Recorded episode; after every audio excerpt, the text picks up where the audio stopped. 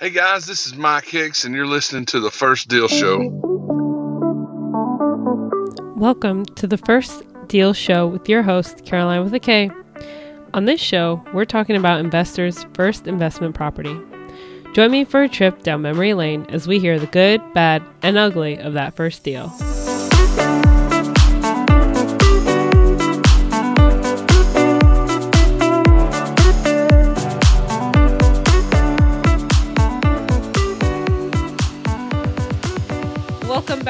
2. This is your host here, Caroline with a K, and I've got a very special guest, Michael Hicks, on the show today. So thank you so much, Michael, for coming on. I really appreciate you making the time. Yeah, glad to be here. Appreciate you putting me on. Of course. And we start this show the same way every single time. We always start with the Kiss Me segment. So, Michael, we're going to get to know you a little bit better by asking you some questions that are not necessarily real estate related. And the first one is What was the first album that you purchased? Man, that that's uh, that's way back there. So uh, probably 30 years ago, it would be, uh, I believe it was an Elvis Presley album. Wow. Okay. Very nice. Yeah, Elvis is my jam. Was it um, an a CD or was it like a record, like a a vinyl? I'm not that old now. It, it was a CD. I, well, I've had. I, I'm not saying that you're old. I just I have had people on the show who like their first album was a vinyl.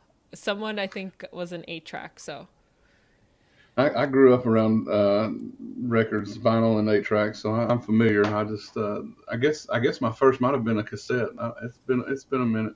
Oh, wow, cool. Okay. And what would you say was the biggest challenge that held you back from investing in real estate? Uh, you know, at the time, I guess when when uh, I was going through it, it would have been uh, probably uh, money. And you know, if you dig a little deeper, I, I would say that it was more me and self-limiting beliefs about money than it was about the money.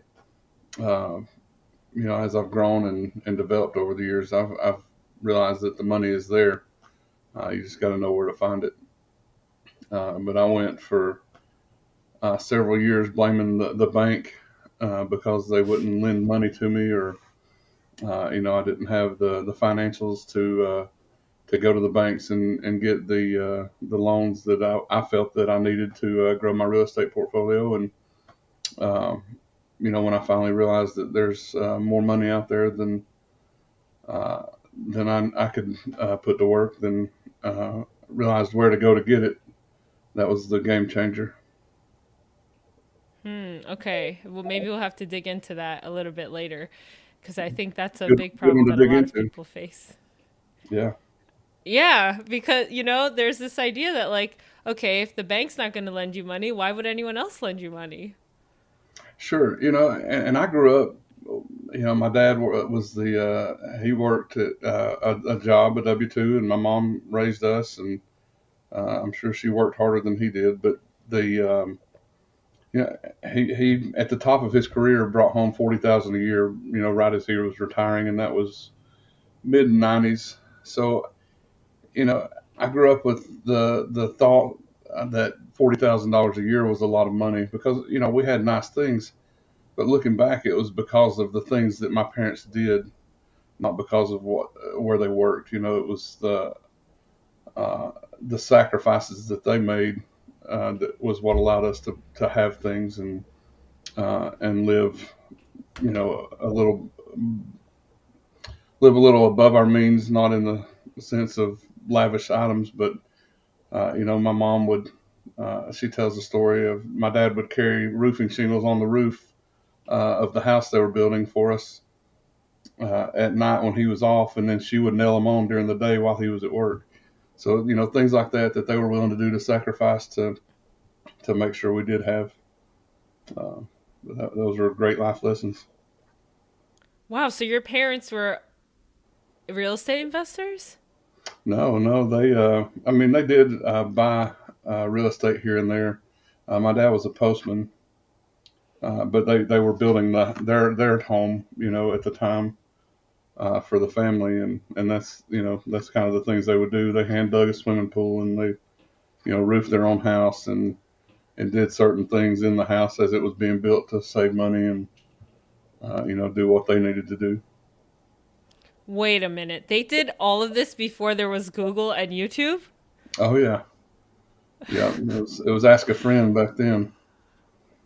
Wow. And where are you based? I we didn't get into that part yet, but where are you located and where do you invest?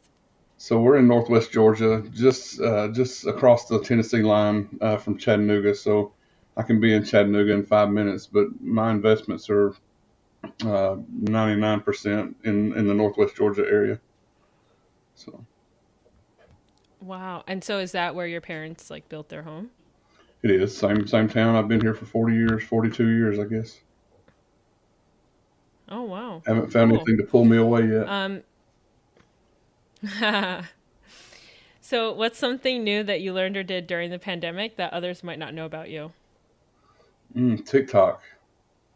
You know, I, I fought the TikTok craze and the, the TikTok urge for for years because I thought it was a place for teenagers to act goofy. But uh, I picked it up and started messing with it a little bit, and uh, it's it's done done well for our business and and brought clients and customers. So it's been a, a benefit to me.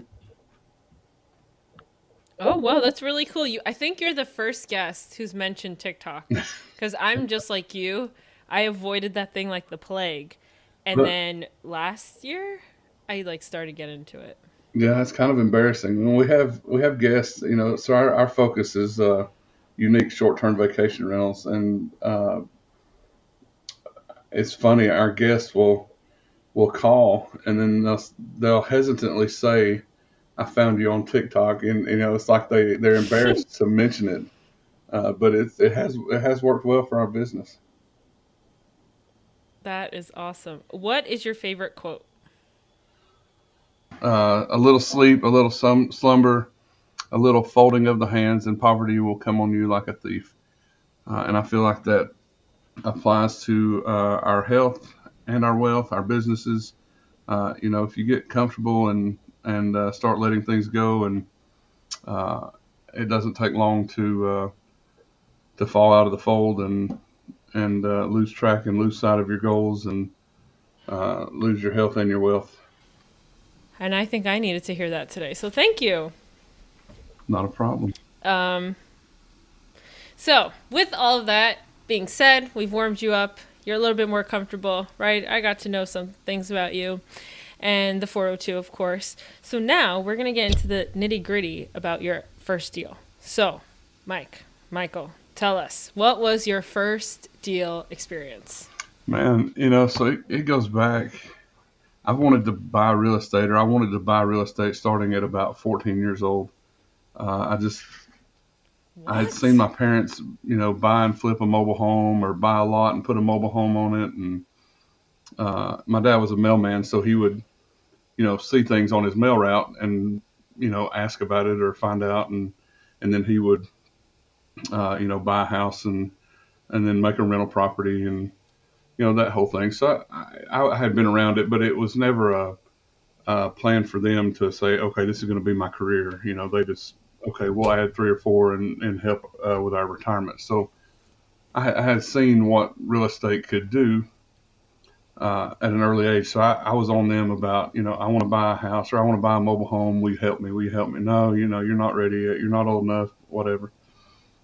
Uh, so the whole time you know, I would sit sit on the couch next to my dad when he he would get. The, he can talk about before Google and before YouTube, before BiggerPockets. You know, this is mid '90s. I would sit on the couch, and he would have the the classified papers. You know, we'd have a newspaper, and it would come with uh, the classified ads every week. And uh, on Sunday, we would get that classified paper, and that's where I would look for properties.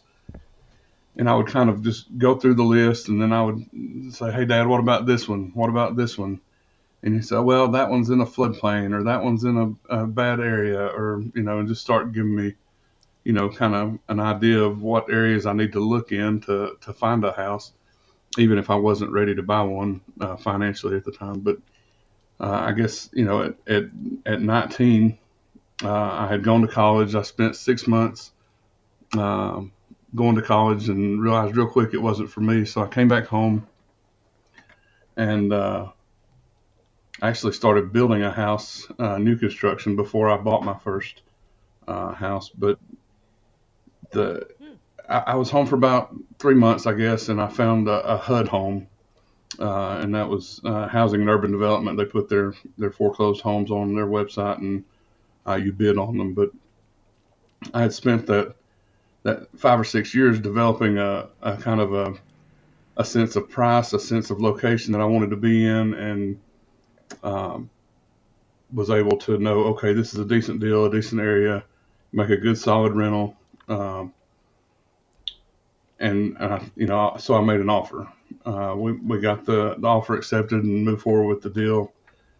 Uh, it was thirty two thousand five hundred for a two bedroom uh, mill house. that needed, you know, probably ten thousand in repairs back then. I I did them uh, while living there, and uh, you know, so it was a kind of a live in fix and flip rental. It just kind of morphed into whatever it needed to be to make it work at the time. But um, we went through that one and uh, I guess we lived there two years and then rented it for two years and then sold it.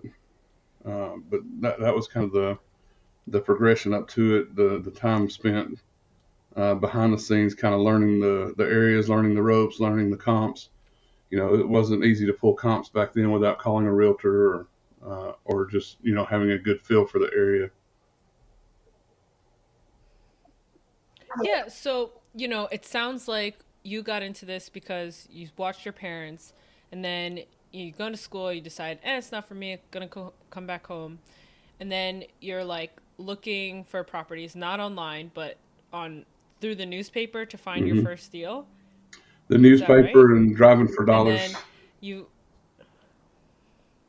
Oh, okay and like fortunately your dad's a mailman so he has all this insider knowledge. So like were you looking to buy a property somewhere on his route or it ended up being that you had to go further out? And like you know how did you have the confidence? I mean i don't know. I can't even imagine what it was like to look at properties back then because you have to call someone. Like you know i heard that there used to be binders that you had to flip through the pages to like you know, even see what's on there. You know what I yeah, mean? Yeah, you'd have to call the call the agent, and you would have to uh, or either go in an office and see what's on uh, available at the time, and then uh, you know I think we made two or three offers before we got that one accepted, but it was outside of his his route, but it was uh, uh an area that you know he was familiar with, so it was uh, you know I felt.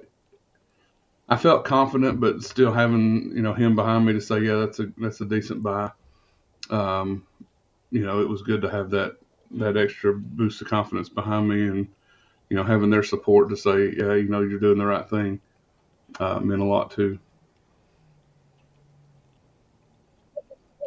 Yeah, that's great because I think most people don't have that, and so they're afraid to like make that first step, right? So, because you've seen your parents do it, they have the experience, so you feel like, okay, I can do this because they'll back they're backing me up. So now, how did you finance that first deal? So that one, I was able to just go and uh, and get a bank loan. Um, well, it was uh, I guess a mortgage broker. Uh, I applied and uh, and was able to get that uh, that loan through that mortgage broker. It was a 30, 30 year note, and then uh, like I said, I get yeah, we stayed there four years, and then and moved on from that one. but while we were there, we went and talked to the neighbor next door, and you know, he saw me fixing up uh, that house, and well, we're getting ready to sell ours if you're interested, and, so I, I, worked out a seller finance deal with them, and uh, ended up having about seven houses on that street until about two years ago, and actually bought the first house again in 2018. We had sold it and then uh, bought it again in 2018.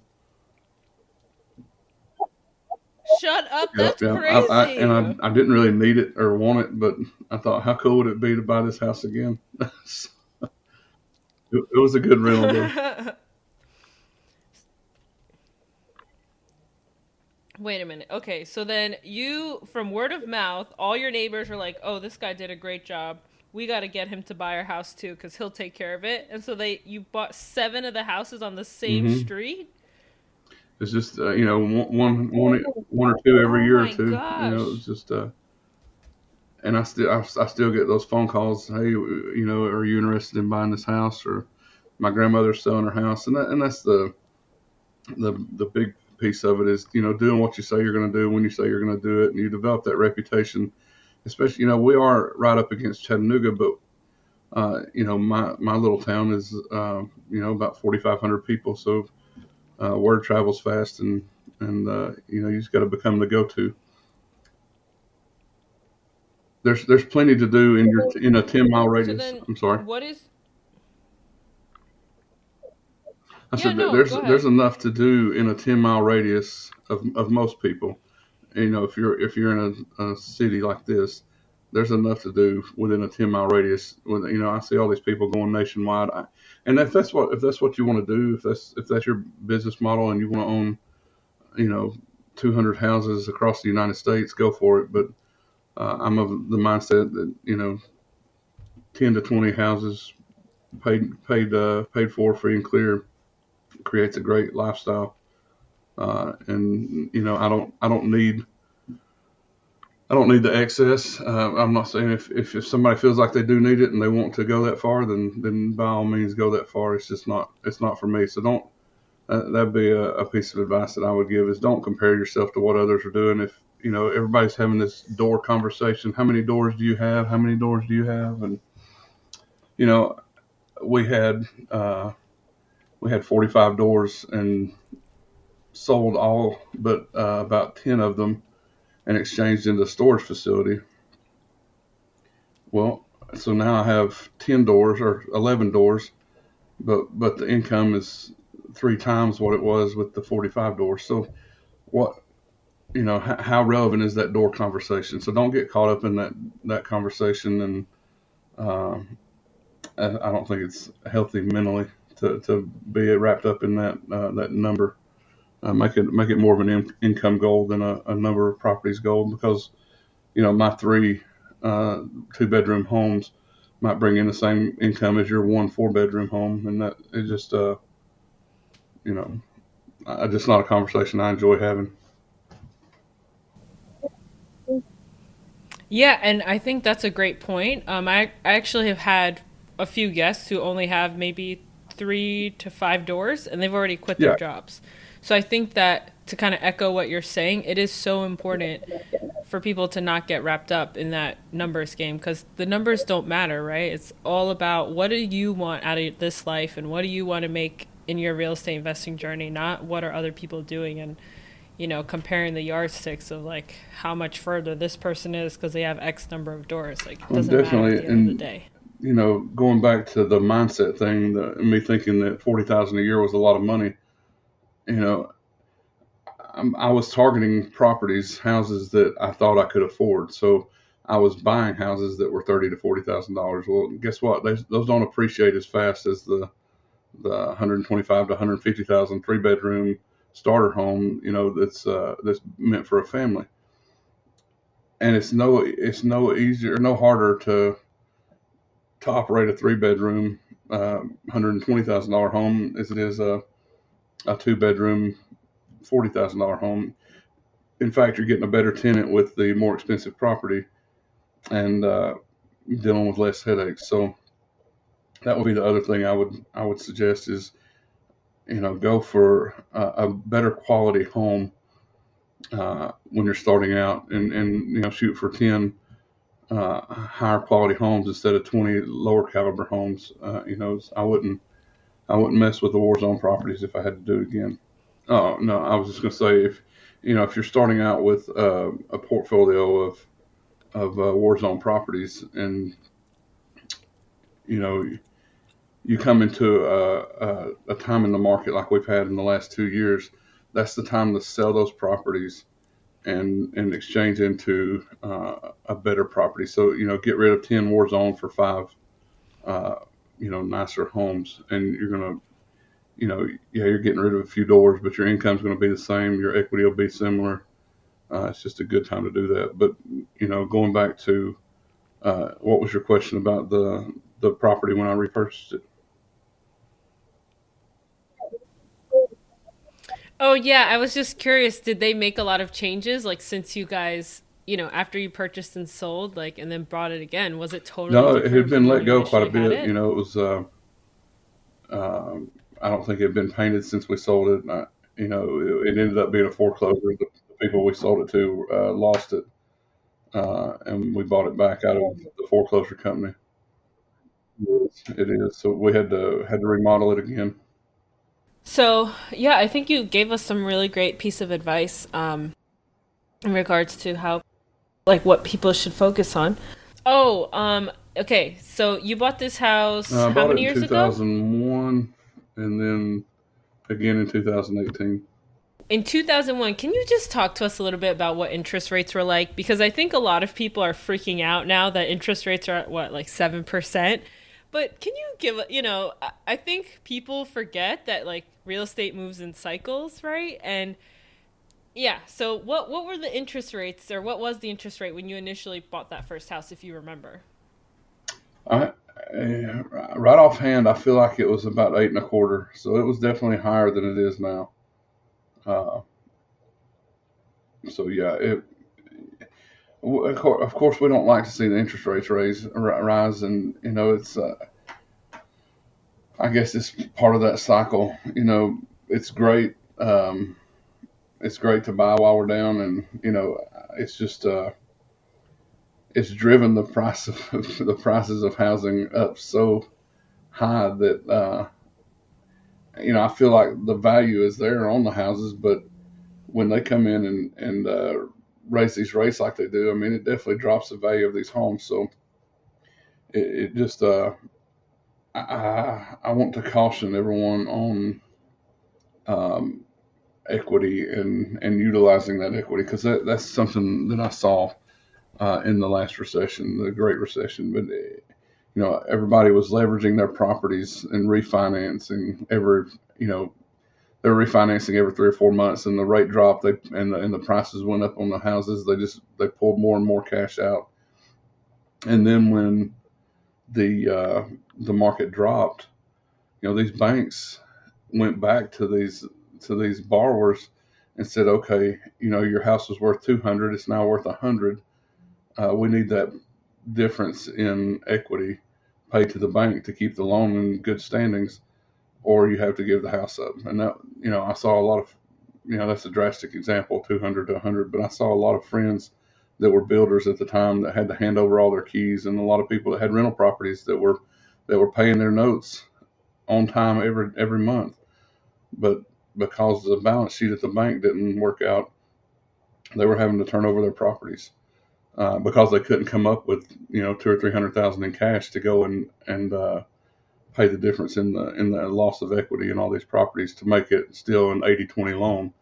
So you know I'm a little more conservative when I'm borrowing and, and I, I won't pull out any more than 60 65 percent and uh, you know that's probably held me back some but it's it's not going to hurt me whenever things uh, slow down so you know I'm not saying hold it at 60 65 but I would not go and borrow uh, all the equity out of a property and and uh, to go buy more properties uh, and then do it again. But you know, I'm starting to see friends that are struggling to make their payments now. When you know, the friends that are investing in in uh, hot market short term rentals that that now aren't booking and uh, you know they're struggling to pay their mortgages. So you know, just be leery of that and uh, you know, referencing. Uh, interest rates. You know, those are the things that that stand out to me. Uh, what what can happen when those corrections are when the corrections do happen? Uh, it, it's not it's not a pretty sight. Yeah, and I think that's a great piece of advice. So thank you. Um, considering you have such a long history in the game, right? Um, it's and I that's why I appreciate you coming on because a lot of I don't know that everyone that's been on the show has had you know 30 plus years of experience in real estate. So thanks. Um, and with all that being said, what would be the best way for the 402 to reach out to you if they want to get to know more about you or, you know, if they want to link up with you and see what you're doing? I probably uh, Facebook, I guess, would be the easiest way. Facebook or uh, or, or uh, TikTok or Instagram. And what are your handles? Facebook is just uh, Michael Hicks. Uh, Instagram and TikTok are uh, Find Your Repurpose.